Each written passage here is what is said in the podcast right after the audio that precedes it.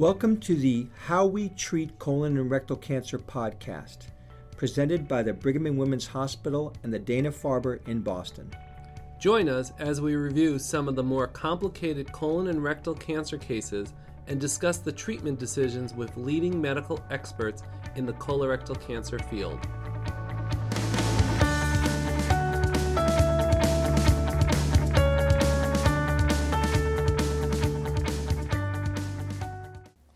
This episode, we are joined by Kimmy Ng, one of the medical oncologists in my group and a colleague who has interest in diet and lifestyle in colorectal cancer survivors. Let's listen in. Good morning, Kimmy. Thank you for coming to produce this podcast, which I think will be a, a big hit among our referring doctors and among the even the general public about supplements in colorectal cancer. So first, why don't you introduce yourself and tell us you know, where you trained, what you're doing now, and your uh, position at Harvard Medical School. Yes, so thank you for having me here. I am a medical oncologist in the Gastrointestinal Cancer Center at Dana Farber Cancer Institute. I direct the clinical trials office for the division as well as oversee the GI Cancer Biobank, and I'm an associate professor of medicine at Harvard Medical School. I did my residency training at UCSF out in San Francisco and then came here for fellowship and have been on staff faculty here since 2008.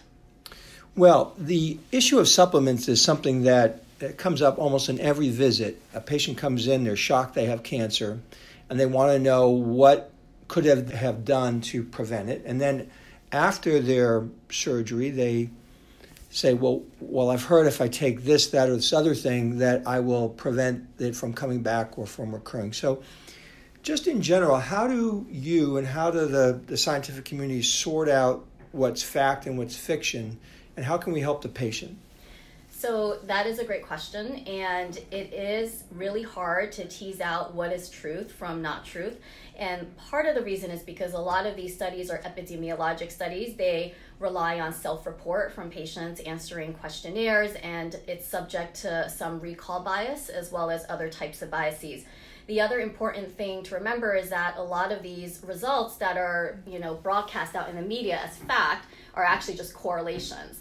And because supplement use and specific dietary and lifestyle factors can accompany other healthy behaviors, a lot of confounding can happen that may discount whether or not a supplement actually benefits the patient in preventing recurrence or not. So the gold standard is really to follow up a lot of these epidemiologic studies with laboratory data that uh, elucidates a biological mechanism that makes that result plausible and to follow up with a randomized clinical trial to really prove cause and effect. So let's take a typical clinical scenario. A patient 60 years old comes in, they've been diagnosed with a right colon cancer. They uh, doesn't look like there's any metastatic disease, so they go to surgery first. They have a colectomy, they do well, and now they're in my office uh, about two weeks post-op going, Doc, what can I take in order to prevent this from coming back? And what what should I have done in the past? So what's what should I tell that patient? What supplements should they start on now that they're done well on their post-op? And let's say this was a T3N1 cancer. So, for a patient with stage three cancer, obviously we will recommend adjuvant chemotherapy for three to six months, depending on uh, the risk profile of that stage three cancer. But there has been a lot of questions from patients. What they're interested in is figuring out what can they do and take control of in their post-operative, post-chemotherapy life to help prevent a recurrence of this cancer and increase their rate of cure. And traditionally, up until a few years ago, nobody had really studied the influence of diet and lifestyle on secondary prevention, so preventing recurrence of an established colon cancer. All of the data before had been epidemiologic studies in healthy individuals to prevent the initial development of the colon cancer. So, what I and our group has done is really look at cohorts of stage three colon cancer patients we administer dietary and lifestyle questionnaires that assess a variety of behaviors as well as supplement and medication use to see if any of those uh, factors um, actually influence the risk of recurrence.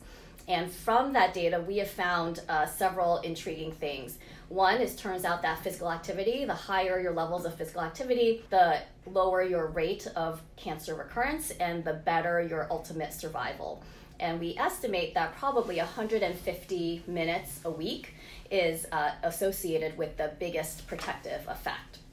Another factor that we've looked at are a variety of diet, dietary factors. So following a Western pattern diet, for example, which is comprised of red meat, processed meats, high fat foods, a lot of processed sugars, that is associated with an almost two and a half increased risk of having your cancer come back compared to somebody who follows a more prudent pattern diet, which generally follows a Mediterranean style. And all of these factors seem to point out that energy balance plays a big role in colorectal cancer pathogenesis. So these states of sedentary behavior, obesity, poor diet are associated with excess energy balance that results in insulin resistance. And we know from the laboratory that insulin resistance can promote tumor growth, decrease apoptosis, and a variety of other things that can eventually lead to cancer. So that's the leading biological hypothesis for why some of these lifestyle factors may be important. The other factor to mention that probably has the most data to support it is actually aspirin uh, taking an aspirin a day, and we don't know exactly what dose or the duration, but an epidemiologic study seems to be helpful in decreasing the rate of recurrence of colon cancer.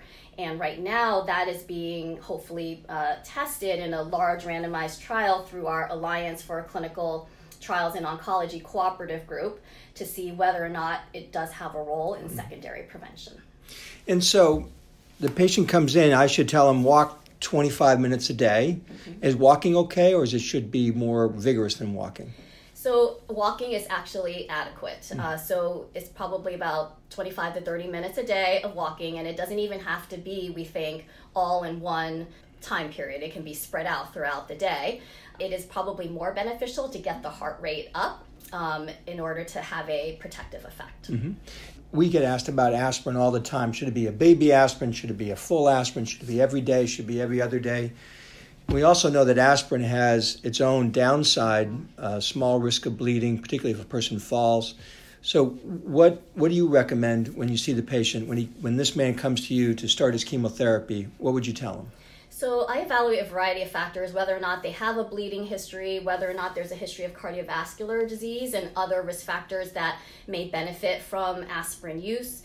You know, aspirin is different than a lot of the other dietary and lifestyle behaviors that we counsel our patients on because, as you point out, there is a real risk of bleeding and adverse events. And so, until that phase three trial reads out, we are not blanketing blanket recommending this to to patients to take.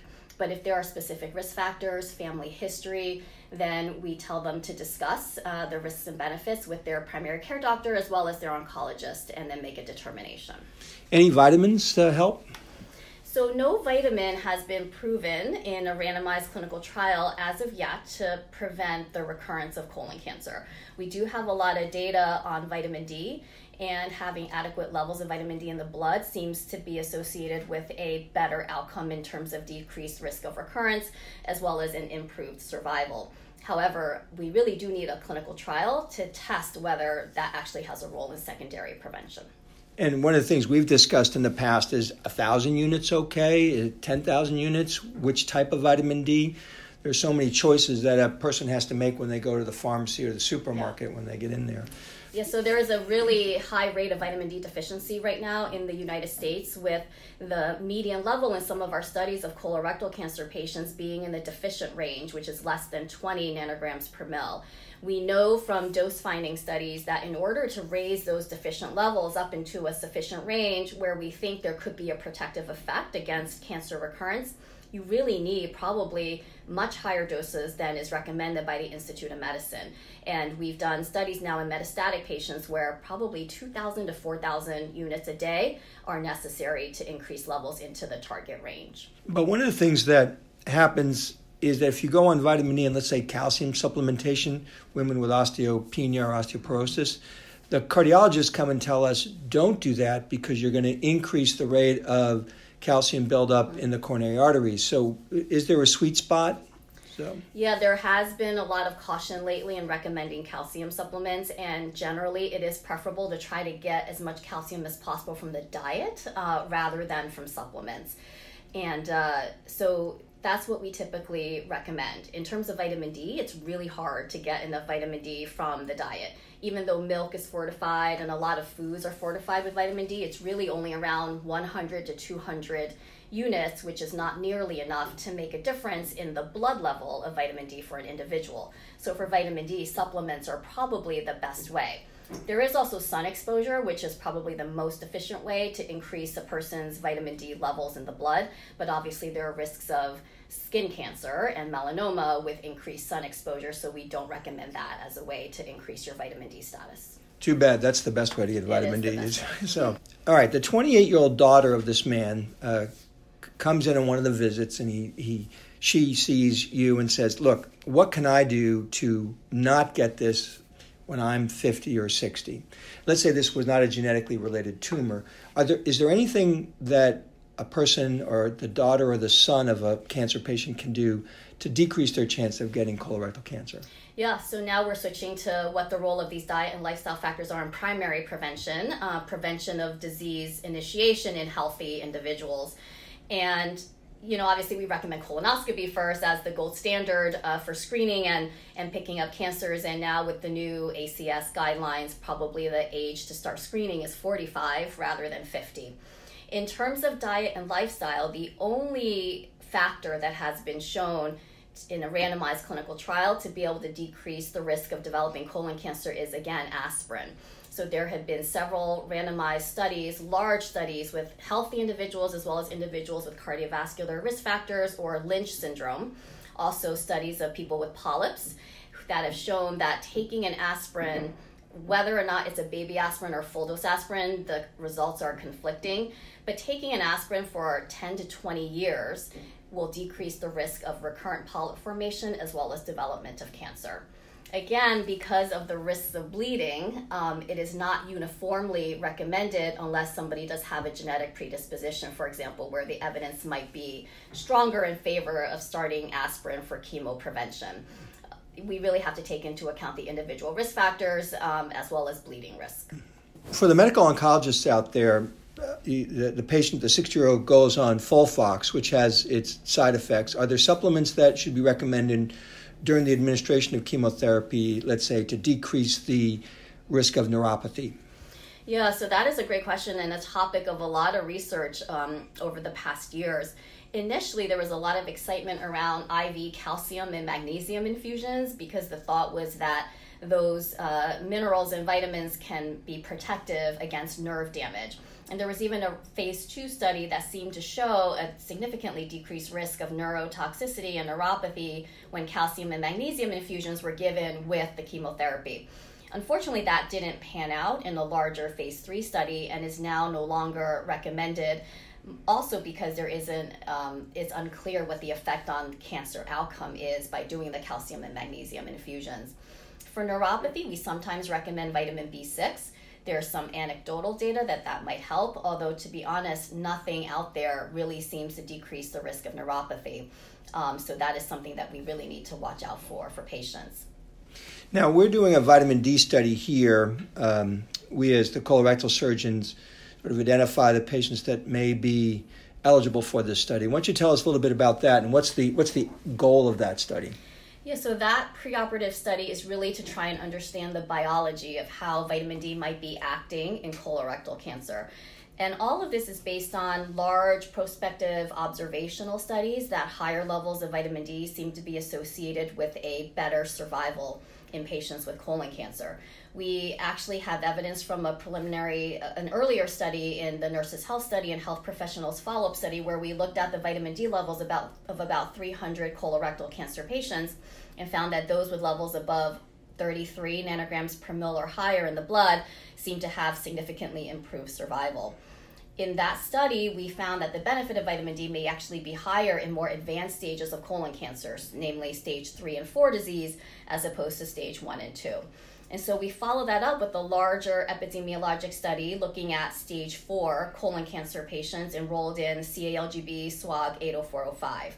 And in that study, we we cited a really high incidence of vitamin D deficiency. So the median level before starting chemotherapy was only 17 nanograms per mil, which is squarely in the deficient range. And we found that those individuals who had much higher levels had significantly better survival as well as progression free survival. So, obviously, because epidemiologic studies only show correlations and not cause and effect, we followed that up with a randomized phase two study called the Sunshine Study that was presented at ASCO in 2017.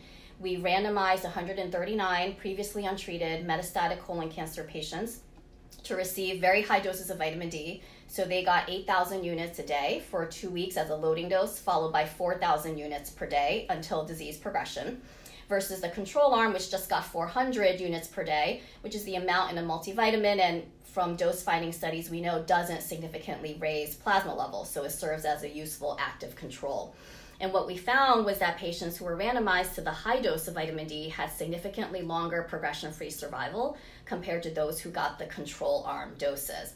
And now this study is being followed up by a larger confirmatory phase three study called Solaris, which will be run through the Alliance Cooperative Group.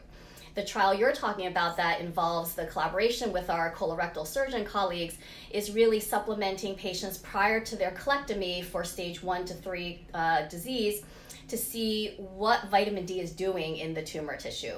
So we're supplementing patients with very high doses over a short period of time prior to surgery 50,000 units per day to try to really raise their vitamin D levels up. And then we're collecting tissue from the operating room to identify the target binding sites of the vitamin D receptor and to try to determine what changes in gene expression might be happening so that we better understand biology and maybe can better select the patients who will most likely benefit from vitamin D. So that study is still ongoing. Yeah, ongoing, although soon we'll have a meta accrual. Well, I want to thank you. This has been great. So, to um, summarize, if you get a cancer, get your exercise up, get your energy uh, sort of index, uh, your ins and your outs uh, in, a, in a better place, and maybe possibly take some aspirin.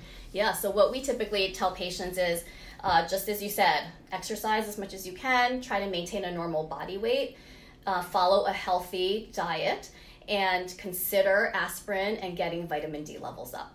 All right. Well, thank you very much. Yep.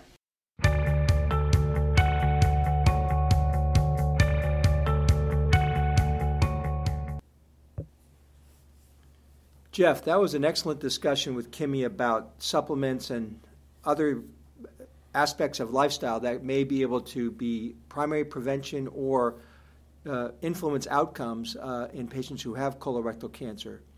I know you've had a big interest in this field and have been a participant and a leader in some of the trials looking at exercise and at anti inflammatories. Why don't you tell us a little bit about that? Yeah, I agree. That was a great discussion by Dr. Ng, looking at a variety of what we call host factors that patients can do to try to increase their chances of, uh, of, of better outcome and lower risk of recurrent disease.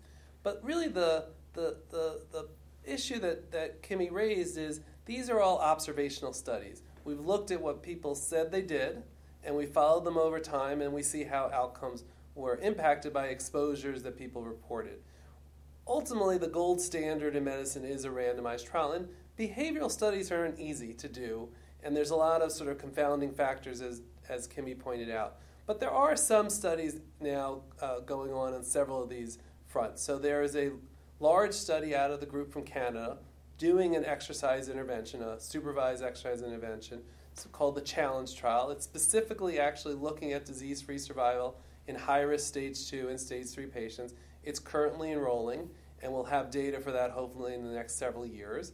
There are smaller efforts, including some that we've done here at the Dana Farber, looking at do does people who have survived colorectal cancer and if they exercise, how that affects things like insulin levels and, and various metabolic uh, uh biomarkers. But ultimately, the largest study that's looking at this hopefully will finish accrual and be able to report out. In terms of aspirin and, and COX2 inhib- inhibitors, there have now actually been several studies mounted, several have actually completed accrual, none have yet reported.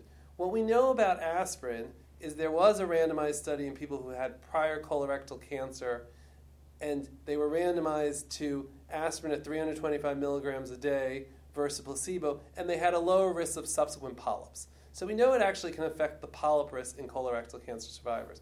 Ultimately, we want to know does it also affect their risk of recurrent or uh, uh, overall mortality and there are several trials that are going to look at that. So I helped co-chair uh, a, a, trial that looked at celecoxib. It was actually a trial that had two questions the three versus six months, which we've talked about in other episodes. And the second part of that was celecoxib versus placebo. And that trial had patients take celecoxib at 400 milligrams a day for three years versus placebo. And we hopefully will have that data in the next year or so uh, to be able to see does that enhance, in addition to standard chemotherapy, does that lower their risk of recurrent disease and improve overall mortality? There's also a large study in Asia looking at aspirin that is also accrued. And there's currently an ongoing study that's being led by the UK called Add Aspirin that's looking at it in four cancer types, including colorectal cancer patients who completed adjuvant therapy being randomized to aspirin or placebo. So we will actually have randomized data over the next several years to really know both does it help patients add aspirin or a COX2 inhibitor, have data on are there particular populations that'll have a lower risk of bleeding and the other complications from these agents, as well as uh, uh improve their outcomes. Well, that's in, that's a very interesting, and also will be uh, a lot of great information because, as we know, aspirin is a double-edged sword, as we talked about earlier with Kimmy, and that it can have its own complications, right. and it will be important to know whether the benefits of these anti-inflammatories uh, more than outweigh the risks. Correct. Yeah, and I, I, absolutely agree. And and you know there has actually been some recent trials of primary prevention for cardiovascular disease, which have caused some patients pause. And again, I, I talk to patients about it. It depends what we're doing it for. If you're taking it, there are those primary prevention trials have caused some pause for certain populations, whether aspirin really does benefit or not. But again, if we have clear data in someone who's had colorectal cancer and it affects their outcome, that's a different situation you'd be uh, uh, using it. And again, it has to be weighed. They have a prior risk of ulcers or bleeding? But if we have positive studies for this, it would really be evidence that patients should be encouraged to uh, include that in their post therapy regimens. Well, that's great. And we'll have another podcast soon on a, another fascinating topic. Thanks very much. Thank you, Ron.